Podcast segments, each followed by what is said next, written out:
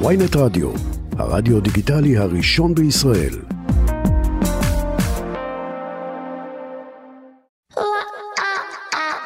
עכשיו, בוויינט רדיו, הבוקר עם רועי כץ.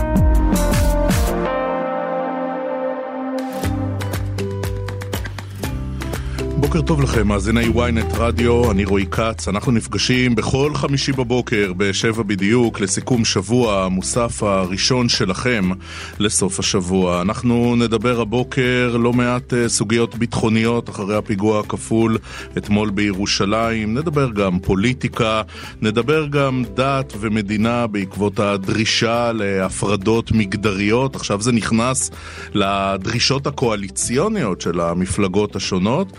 נדבר על uh, משפחות מעורבות אתנית במדינת ישראל. ילדים במשפחות, חצי אשכנזים, חצי מזרחיים, יש על זה לא מעט מחקר, אנחנו נעמיק בדבר הזה, ולקראת סוף השעה, כמו תמיד, נדבר שירה, מפני שאנחנו מסיימים כל תוכנית שלנו בקטע שירה. הבוקר יקריא לנו שירה ישראל דדון, הוא uh, חתן פרס זלדה לשירה, וזה כאמור בסוף השעה שלנו. אנחנו מתחילים עם uh, סוגיות uh, אקטואליות, סוגיות אה, ביטחוניות, אומרים שלום, בוקר טוב. למפקד מחוז ירושלים לשעבר, ניצב בדימוס ניסו שחם, בוקר טוב אדוני. בוקר טוב. טוב, זה לא היה טרור בודדים, זאת uh, התארגנות uh, מסודרת, זאת התארגנות מתוכננת, זה פיגוע כפול, זה מזכיר תקופות אחרות בירושלים. נכון, זה... אבל על ציר הזמן רואים את ההסלמה הזאת, רואים שזה הולך לכיוון הזה. בפיגוע דקירה ספורדי כזה או אחר, אה, רואים שזה בסופו של דבר מגיע לכיוון הזה.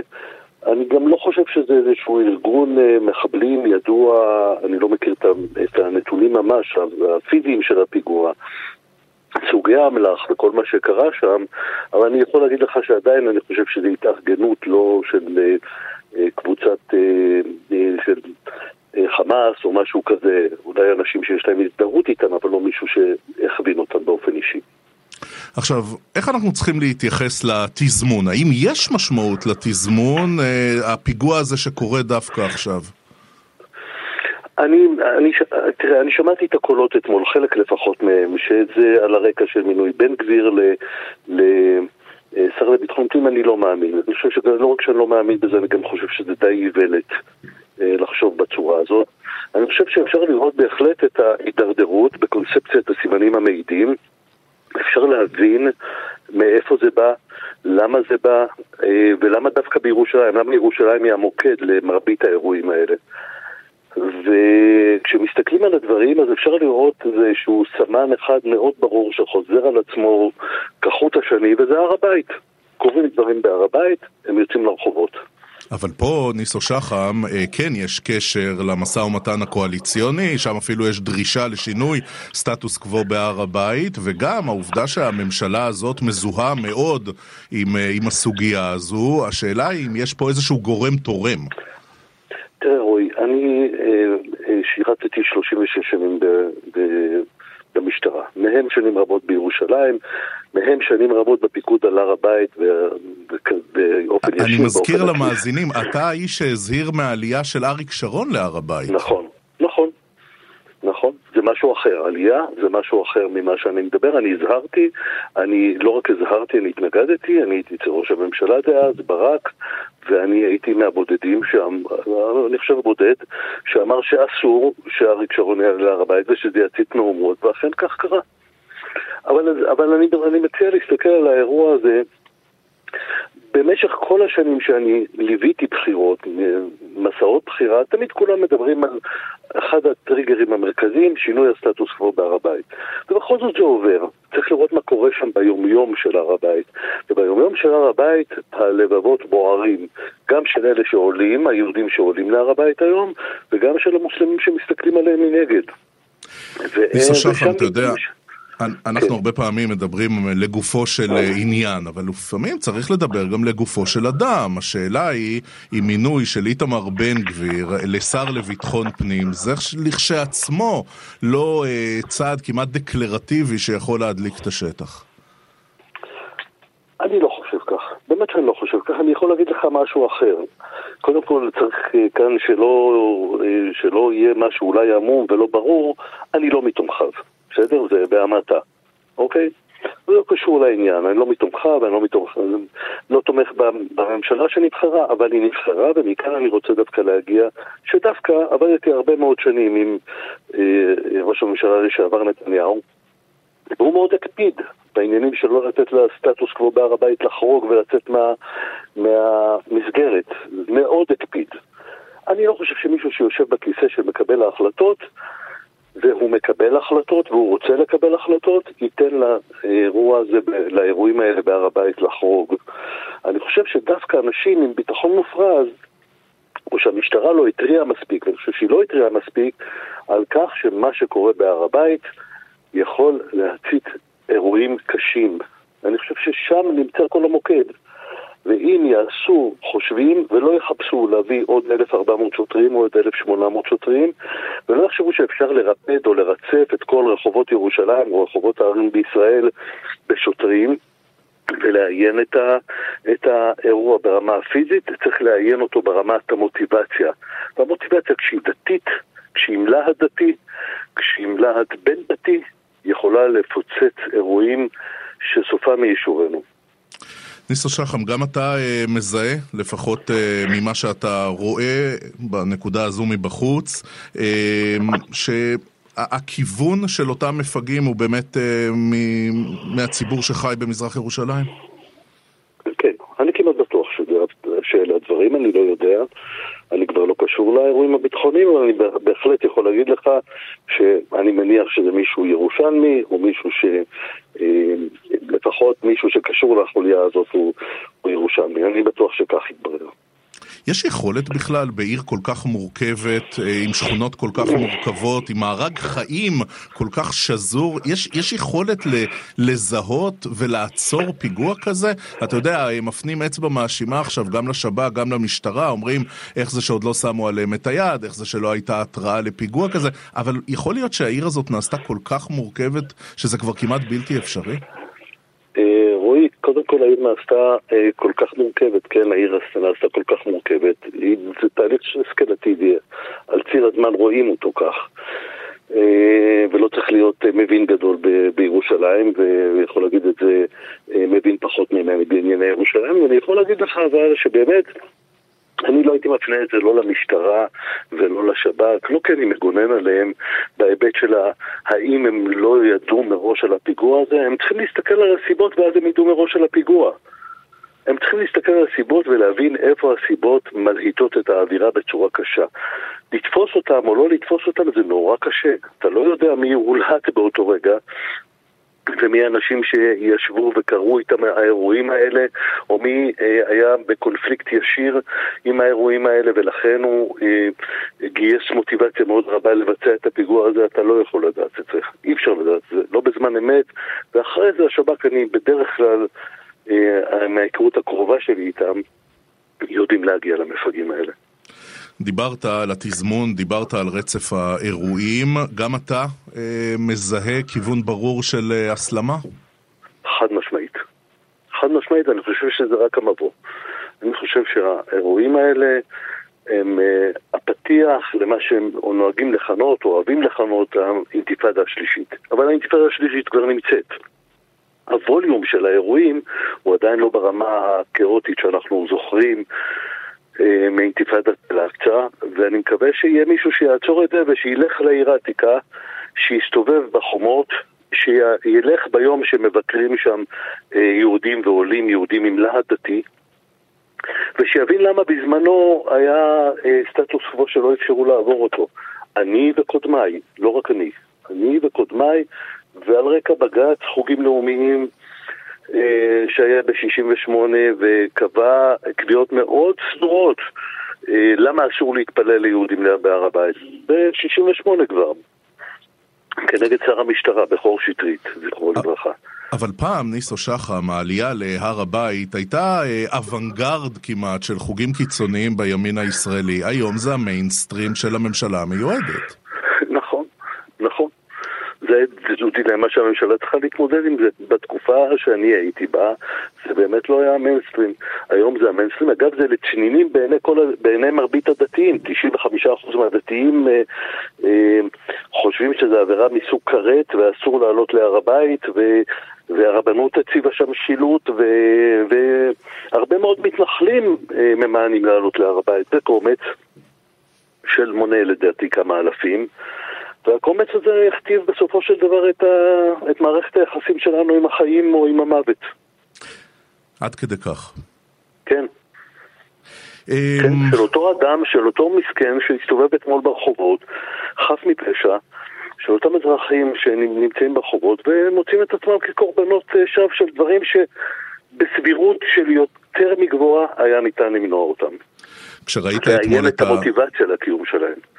כשראית אתמול כן. את השר המיועד, חבר הכנסת איתמר בן גביר, מגיע לזירה, אתה הכרת אותו כשהוא מגיע לזירה בנסיבות אחרות לגמרי.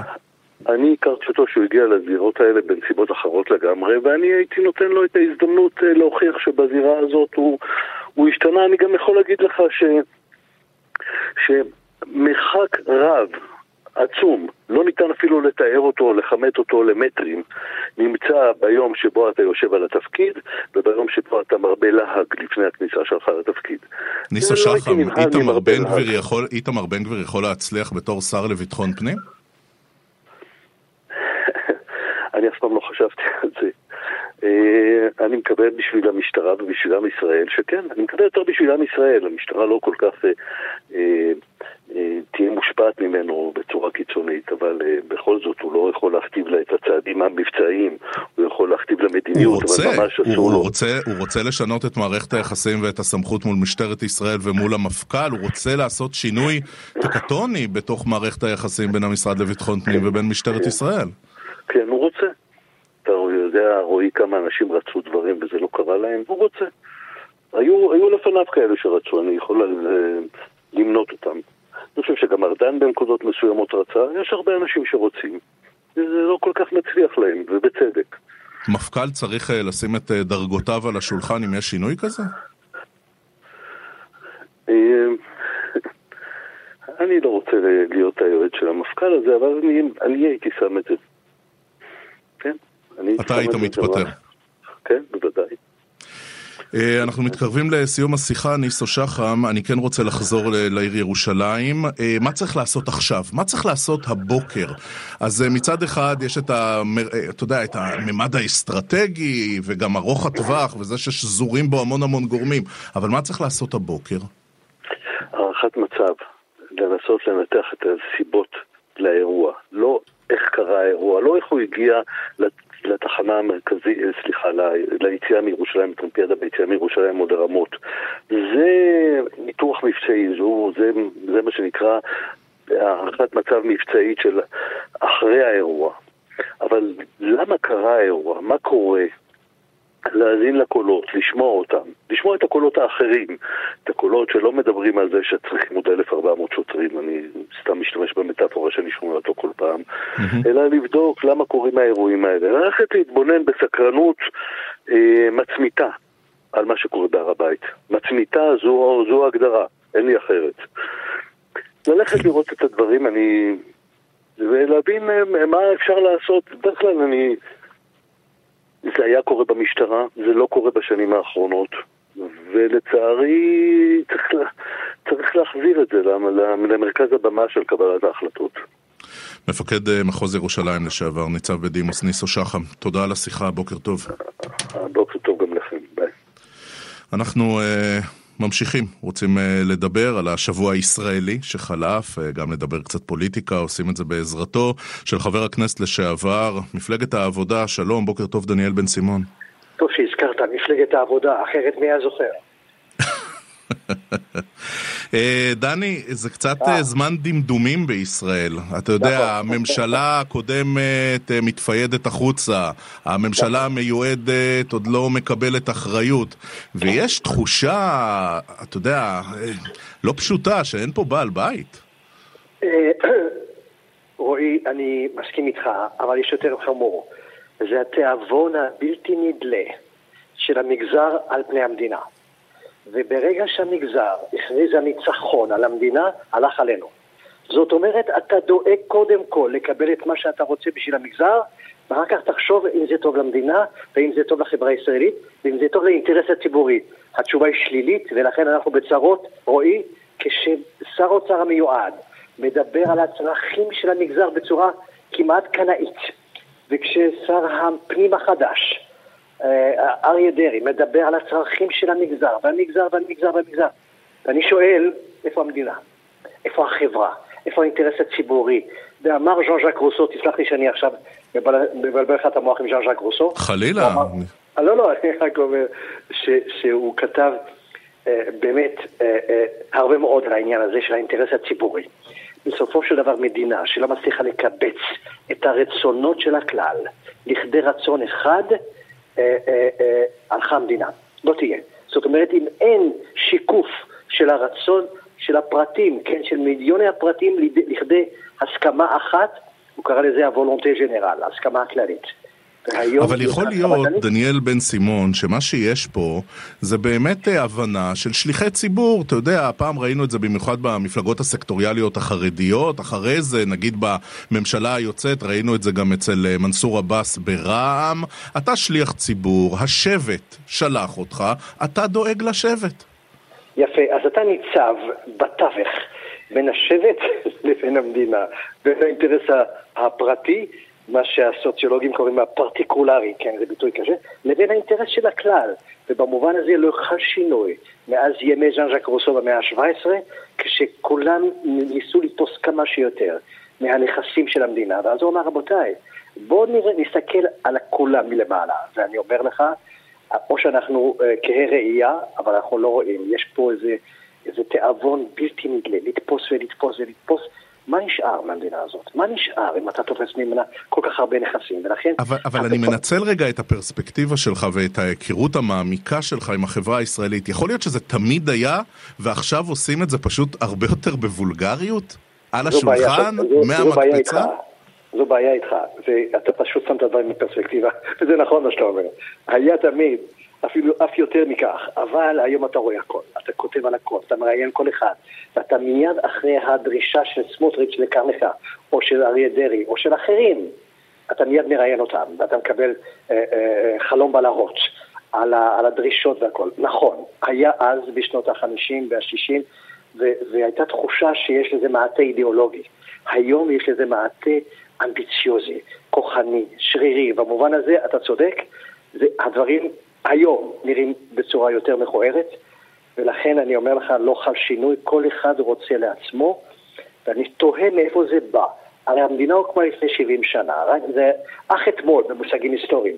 מתי הצלחנו לעשות כזה דבר ש, שבעצם לוקחים ולוקחים ולוקחים? לשם מה? כלומר, אתה רוצה לספק את המגזר, אבל אני אומר לך... לא, אבל, אבל, אבל דני, יכול להיות שזאת מורשת ההסתדרות, וגם אפילו אה, הקיבוצים והמושבים. אז פעם עשו את זה באמצעות, אה, אתה יודע, אה, עיתון אה, דבר ומפלגת נכון. העבודה, ובצורה ממוסדת, ועכשיו עושים את זה בצורות שהן נקרא לזה יותר פוליטיות ואגרסיביות, אבל זה היינו הך. נכון, אתה זוכר את אה, אה, שמעון פרס, נכון? כן. בשנת 88' כן, כן. הוא היה מועמד לראש ממשלה, ובסוף לא הצליח. יצחק שמיר מונה לראש ממשלה, והוא ביקש תיק אחד. אני הופתעתי שהוא ביקש את תיק האוצר. אמרתי, שמעון, יש לך אה, כאילו פרספקטיבה מדינית, יש לך זה ושלום, מה עם שלום? מה עם השלום? הוא אומר, זה יחכה קצת. מה כן? מה כן? רואים מה כן? זה הקיבוצים. צריך לדאוג לקיבוצים. אמרתי לו, מה? אז התברר שבעצם הוא רצה להיות שר האוצר וקיבל את תיק האוצר כדי למלא את הקופות של הקיבוצים, כדי שלא יחסר להם וכדי כי היה משבר עם הקיבוצים, אתה זוכר? ובעצם פרס נכנע לצו התנועה, כשאמרו לו, קח את האוצר. והוא באמת אה, מילא את הקופות שלהם וסיפק את כל המחסור. במובן הזה אין שינוי. פרס, איש השלום, העדיף את, את, ה, את התקציבים לקיבוצים מאשר זה, והוא היה שר האוצר. אה, במשך שנתיים. במובן כן. הזה אין שינוי, אתה קודם כל דואג למגזר. והקולות שלו באים מהקיבוצים, הקיבוץ המאוחד וכל דבר. כך שאין שינוי, אני לא יודע אם להגיד שזו תופעה ישראלית או יהודית או משהו כזה, אבל יש פה לספק את, ה, את הצורך של המשפחה הפוליטית. וכמה שיותר מהר. ואתה מקבל את דין התנועה, ואני זוכר שהייתה ישיבה במשרד האוצר, אצל פרס, בלשכת ה... הוא היה שר החוץ לפני זה, וכל... אה, היה ברור שהתנועה מבקשת ממנו לקחת את האוצר. הנה, השבט, השבט, קוד, השבט קודם לעם. דניאל נכון. בן סימון, בוא נדבר רגע על uh, התוצאות המאוד מאכזבות של השמאל הישראלי, השמאל הציוני. אז מרץ בחוץ ומפלגת העבודה עם ארבעה מנדטים, um, ובינתיים אנחנו לא שומעים על איזה היערכות מחדש. Uh, אתה יודע, קצת רעיונות כאלה, הכאה על חטא, ראינו את זה בשבוע שעבר אצל זהבה גלאון. Uh, מרב מיכאלי בינתיים מצליחה לא להגיד הרבה. הדבר הזה, אה, הוא בר הנשמה? זאת אומרת, אה, או, ש... או שמדובר פה באמת, אתה יודע, בדבר שהיה, היו עוד מפלגות שנכחדו בישראל, הן לא חזרו. לא, לא, אבל ההכחדה הזאת היא יותר חמורה. וקודם כל מפתיע אותי דבר אחד, רועי, שמרב מיכאלי עדיין בתפקיד. וכי איך יכול להיות דבר כזה? כשאדם מקבל מכה פוליטית כזאת, הוא צריך לשים מכתב וללכת. והיא עדיין מתלבטת, ואתה יודע, זו מפלגת העבודה, אני מכיר אותה, הייתי שם במאסר ארבע שנים, ואני יודע מה, מה המשמעות. זאת אומרת, אתה מכנס את מוסדות המפלגה, ושוב את מוסדות המפלגה, מתי מגישים פריימריז, מתי מגישים את הרשימות האלה, מתי מגישים, כלומר הפרוצדורה או ההתנהלות הפוליטית, הבירוקרטית, גוברת על הצורך של המפלגה להתרענן. ולכן מרב מיכאלי עוד שם, ותקשיבי טוב, היא תהיה עוד שם, והיא תהיה עוד שם, למרות, ואין פה, פה הסקת מסקנות, אלוהים אדירים, מה זה? זו תבוסה שלא הייתה כדוגמתה. היא נכנסה להיסטוריה כמי שהחריבה את המקום הזה. ולכן, אני ציפיתי שהיא תיתן בלי לשאול שאלות, וללכת. מה שעשתה סבא גלאון, בלית ברירה, פשוט סולקה. לא, ב, לא בעידון, אבל היא הלכה. כי אם לא מבינים את, ה, את, ה, את השיעור הדמוקרטי הראשון של, של הפקת לקחים, ושל הסקת מסקנות, ושל קבלת אחריות, רועי, אז מה נשאר? ולכן, מה שבדרך כלל נשאר במפלגת העבודה זה שהחברים לא היו ממתינים למכתב נכון. האציל, אלא בדרך כלל הם היו אה, גוררים לגיליוטינה. במקרה נכון. הפעם נדמה, וגם זה אולי מעיד על זה שמדובר פה כבר במת חי, ש, שהמפלגה כבר לא קוטלת יושביה. נכון, הגיליוטינה בצרפת הומצאה שם, כן? והוכחדה שם. ב-81 הנשיא מיטראן עלה לשלטון וביטל את הגיליוטינה. אין יותר ראשים שמותזים החוצה. במובן הזה זה הדבר מאוד מבורך. אבל פה אצלנו יש צורך באדם שיסיק מסקנות, שיקבל אחריות. ובמובן הזה מרב מיכאלי, שלא התחברה לשום מציאות פוליטית ישראלית, היא מחזיקה בכל מיני הסברים אה, בירוקרטיים, ויש לה כל מיני אנשינו, אנשים שלנו, ואנשים שלי, ואנשים שלך, ואנחנו טובעים עוד פעם במצולות העסקנות הזאת, של, של בוא שמור לי על הזה, אני רוצה, אני רוצה להישאר עוד שנה בתפקיד, או עוד חצי שנה. זה לא צריך להיות, כמו בבריטניה, אתה קם, מקבל את גזר הדין והולך, למחרת אתה כבר לוקח את המטרו והולך הביתה. אבל יכול להיות שאנחנו מדברים, אה, דניאל בן סימון, על מפלגת העבודה, ואנחנו אה, מלאי נוסטלגיה למפלגת העבודה של יותר מ-40 מנדטים ולמפלגת שלטון. יכול להיות שמפלגת העבודה היא יש עתיד. אתה יודע, פשוט שינו את השם, אה, לא, לא עדכנו, שזה כבר לא האותיות א', מ', ת', תודה, אבל יש פה גוף אחר שיושב על אותו מאגר מצביעים. יכול להיות, אבל בסך הכל זה נראה מבחוץ.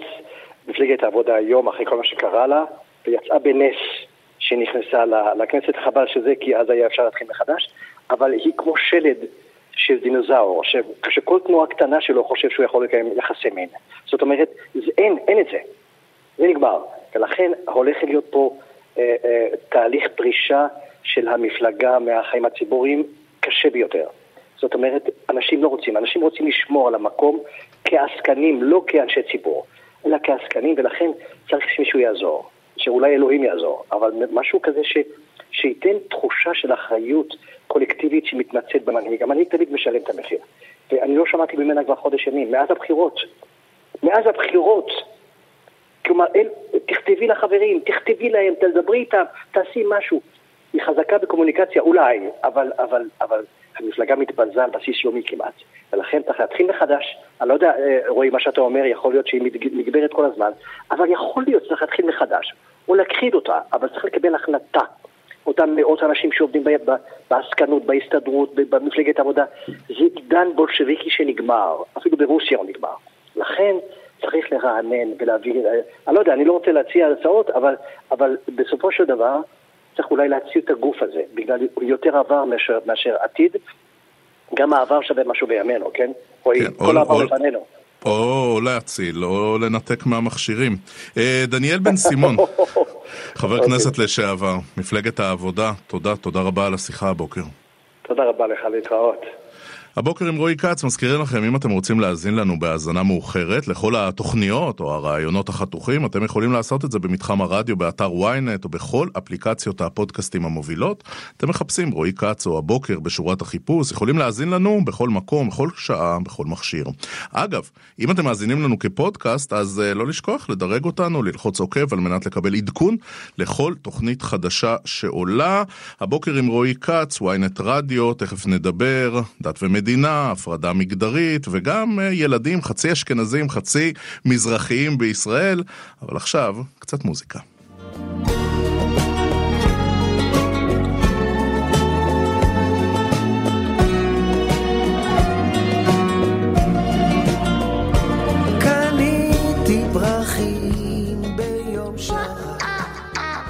עכשיו, בוויינט רדיו, הבוקר עם רועי כץ. חזרנו הבוקר עם אה, רועי כץ, זה אני. אמ, אנחנו רוצים לדבר דת ומדינה. אמ, אנחנו רגילים לקרבות האלו, אנחנו גם רגילים לדרישות, להפרדות מגדריות. הפעם זה מגיע במשא ומתן הקואליציוני לקראת הקמת הממשלה החדשה. אנחנו אומרים שלום, בוקר טוב לחברת הכנסת לשעבר, סמנכ"לית יוזמת המאה. בוקר טוב, תהילה פרידמן. בוקר טוב. סליחה על פוליטיקת הזהויות, אבל נזכיר כבר בתחילת השיחה שאת אה, אישה דתייה. אמ, עם אה, כיסוי ראש. אחרי טלוויזיה היה קשה לפספס את זה, כן, כן, הרדיו הוא מדיום קצת אחר, אה, כן. ולכן אה, האמירות שלך צריכות גם להתקבל אחרת.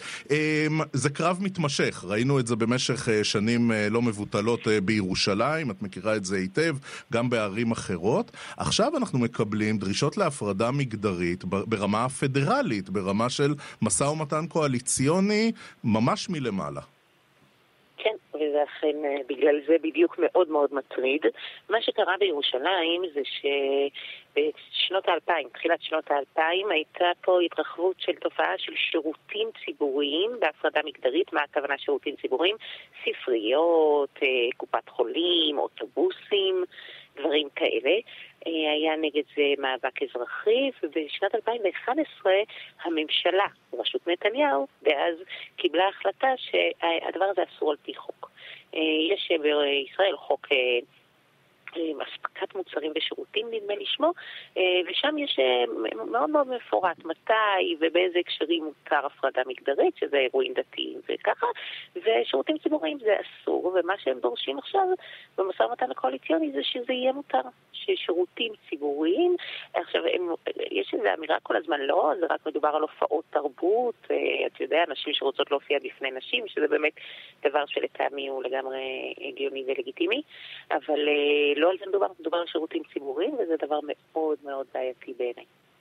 עכשיו, יש פה איזשהו אולי פיחוד זוחל, או דברים שמעלימים מהם עין, כי אנחנו כן רואים הפרדות uh, מגדריות uh, בולטות באקדמיה, בניסיון להכניס uh, חרדים לתוך עולם האקדמיה, ואנחנו רואים את זה גם ב, אפילו, אפילו ברחובות לפעמים, אנחנו רואים את זה בכל מיני uh, עצות פרוביזוריות בגרפיטי על uh, קירות, אבל, אבל אנשים מצייתים. או יותר נכון, נשים מצייתות? אה, קודם כל, אתה צודק, יש איזה כזה ספוח זוחל בדבר הזה. אה, הוא קורה בעיקר בריכוזים אה, חרדים ודתיים, ולכן אני חושבת שהציבור החילוני לא כל כך ער לדבר. ולא כל כך מבין את המשמעות שלו, וזה דבר בעייתי. באקדמיה ספציפית יש פה, יש פה שני נושאים. זאת אומרת, זה גם הסיפור של לימודים בהפרדה, אבל מה ש, שזה דבר שצריך לשקול אותו ולחשוב עליו. בסדר, אם אדם, כאילו, אם רוצים לשלב, אה, רוצים שחרדים ישתלבו בהשכלה גבוהה, אז יכול להיות שאפשר לעשות דברים באופן הדרגתי. משהו מאוד חמור בעיניי זה הדרישה שמורות לא ילמדו. כי מה שקורה במצב כזה, תחשוב שאם יש לך תקן אקדמי ויכול להיות לך מרצה שאז הוא יכול ללמד גם גברים וגם נשים, ומרצה שיכולה ללמד רק נשים, כמובן שאתה תתן את התקן לגבר, נכון? ואז הפגיעה היא, היא בהתקדמות האקדמית של נשים, שזה דבר מאוד מאוד מאוד, אה, מאוד מסוכן בעיניי. אה, אני רוצה להגיד שכל הדבר, אתה אמרת שאני אישה דתייה, אז אתה יודע, תשאל אותי ישר, נכון? למה את הרי מתפללת בבית כנסת עם מחיצה? הילדים שלי גם לומדים בבתי ספר, בתיכונים, אה, אה, בהפרדה, ובכל זאת אני מתנגדת מאוד בחריפות להרחבה הזאת. אני חושבת שיש פה...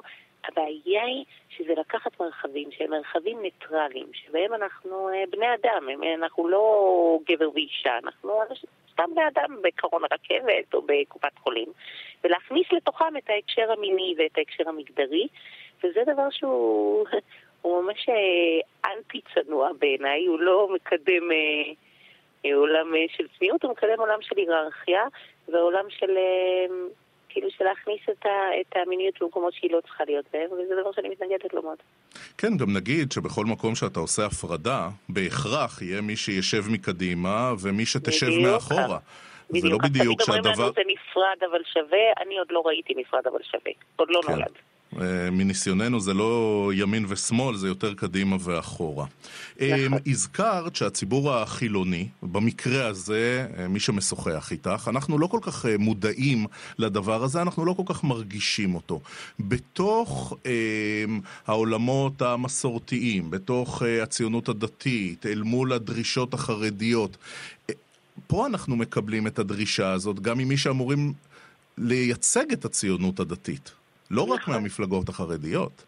נכון, נדמה לי שזה לא סוד שהמפלגה שקוראת לעצמה הציונות הדתית היא מפלגה שהראשים שלה הם בפועל חרדים לאומיים, חרדלים, מה שנקרא. אה, וזה באמת לא הקו הציוני-דתי, אה, לא הקלאסי, גם לא הנפוץ, הציבור הציוני-דתי ממש לא חי באופן הזה. נשים ציוניות דתיות הן... תראה, באקדמיה, ברפואה, בצבא, בכל מקום. אה, וכן, יש פה ניסיון... קהילה פרידמן, אה, הציונות הדתית, אה, זו הנציגות של המפד"ל מפעם בכנסת הנוכחית. כן, אם נדמה לך שאתה שומע כאב בקול שלי, אז לא רק נדמה לך. כן, נכון. זאת אומרת, ואני לא חושבת שזה המפד"ל של פעם, אני חושבת שהיה פה השתלטות על המותג, אה, אבל לצערי אה, בבחירות האלה, כן, אין, אין כוח אה, ציוני דתי הפוך, יש חברי כנסת, תראה, יש מתן כהנא, יש חילי טרופר, קינלי, טור פז, אני יכולה למנות כמה וכמה, שמייצגים קו מאוד שונה, אבל כמפלגה זה נכון, ואני חושבת שזה חמור מאוד. זאת אומרת, אני חושבת שמה שקרה, שמה שהיה פעם קו קצה קיצוני, חרד"לי הופך, אה, מנסה להיות מיינסטרים לגבי עתידן של נשים. אני גם אומרת לך, המפלגה הזו זה לא רק שהיא דרשה הפרדה, הרחבה של הפרדה מגדרית, או אפשור בחוק של הפרדה מגדרית, זו גם מפלגה שבמצע שלה מופיע, אה, היא מופיעה פעם אחת הנושא של אלימות מינית, באיזה הקשר? של תלונות שווא.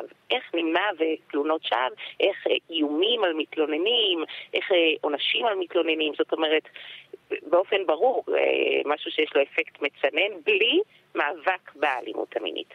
אז אה, כן, אני מודאגת מאוד ממה שהולך לקרות אה, לנשים. בעתיד הנראה לעין בישראל, ואני מקווה, אם ירצה השם, שיהיה מאבק אזרחי ושלא נלך אחרון. בדקה שנותרה לנו, יש משהו שאנחנו יכולים אה, ללמוד מהמאבק הנועז אז בירושלים, שהצליח בסופו של דבר, ולהכיל אותו באיזושהי צורה על המאבק הנוכחי, או שהמשל לא דומה לנמשל? לא, המשל בול דומה לנמשל, לגמרי דומה לנמשל.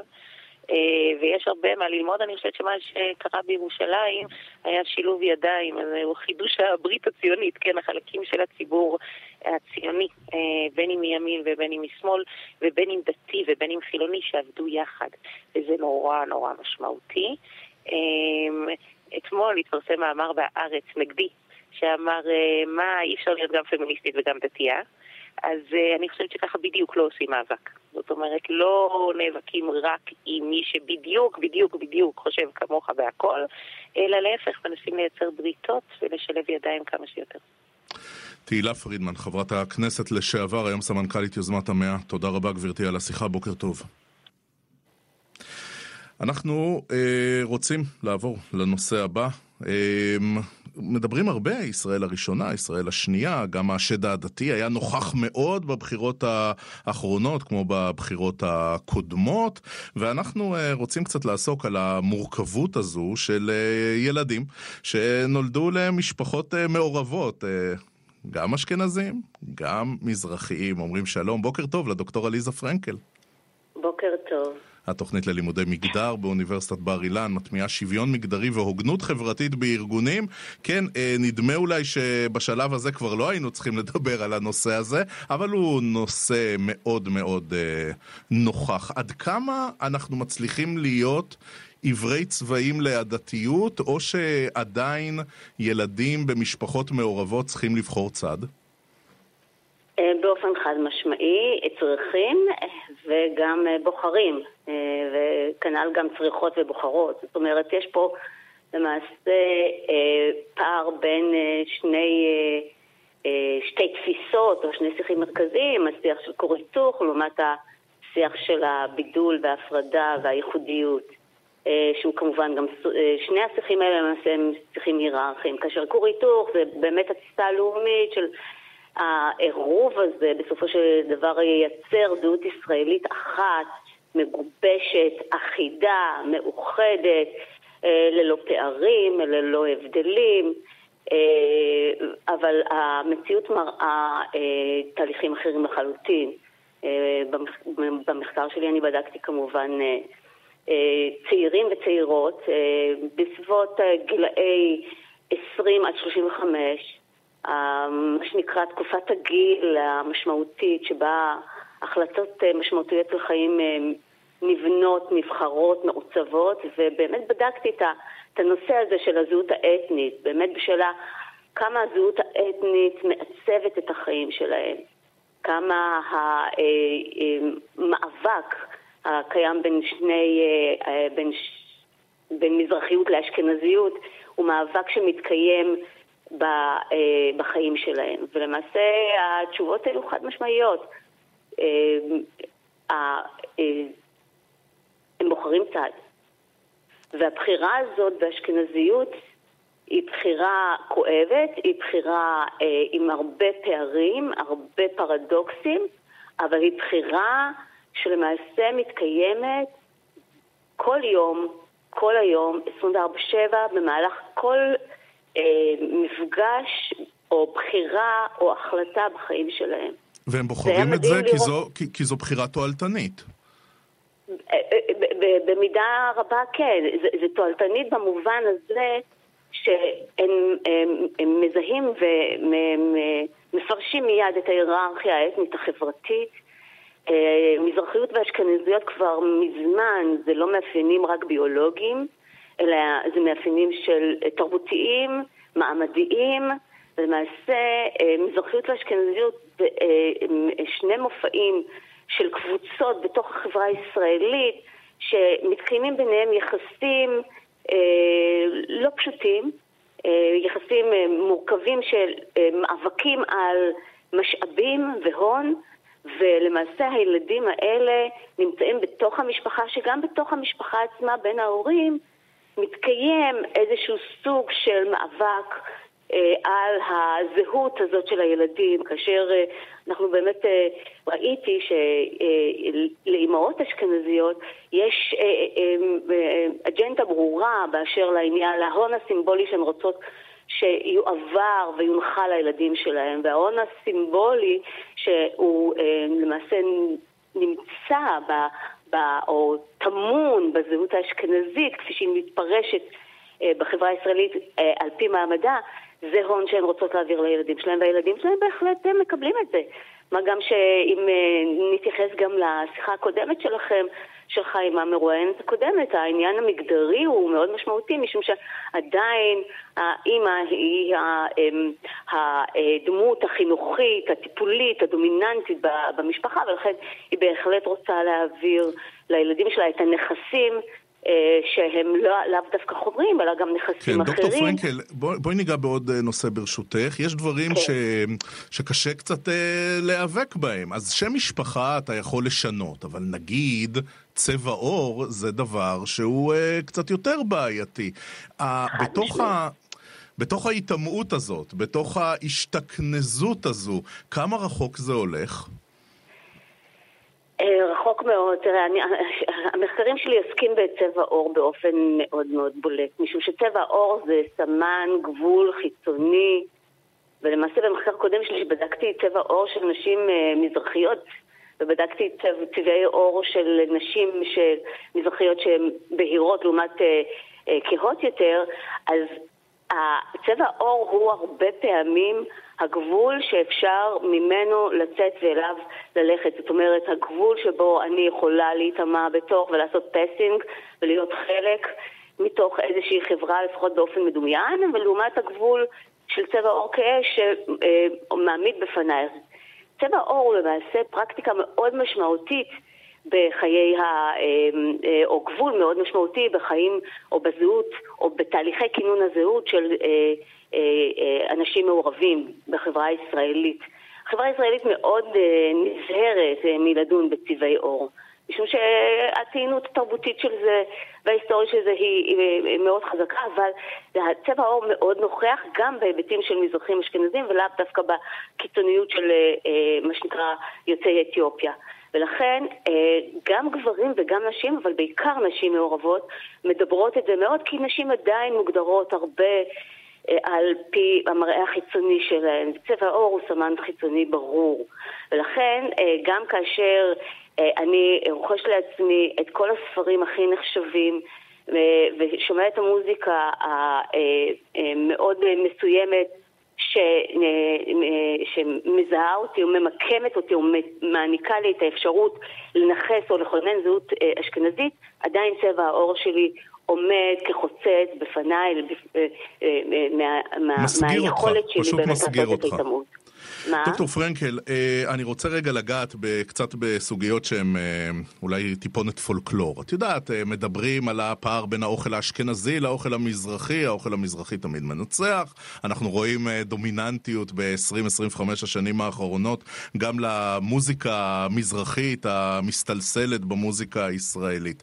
יש, יש אולי איזה אלמנט של אנוסים? זאת אומרת, הם אשכנזים מחוץ לבית, והרבה... הרבה יותר מזרחיים בתוך הבית, אה, אוכל, מוזיקה, אפילו אה, הדרך שבה אה, חוגגים חגים? אז אני, אני רוצה להתייחס לזה אה, בצורה כזאת. אני קוראת לזה במחקר שלי אה, אשכנזיות עם מזרחיות קישוטית. ולמעשה, אה, בהחלט... אני לא, אני לא יודע אה, אם לצחוק או לא, אבל זה, זה תיאור כל כך מדויק. נכון. ולמעשה מה שקורה זה, אה, אה, יש מאבק פנימי אה, אצל כל המעורבים, כי מצד אחד הם רוצים נורא אה, להתבסס במיינסטרים האשכנזי, שלמעשה מה שחשוב גם לומר שהאשכנזיות היא אקוויוולנטית לישראליות. ואשכנזיות וישראליות הן למעשה מסמלות את הזיקה אל המערב.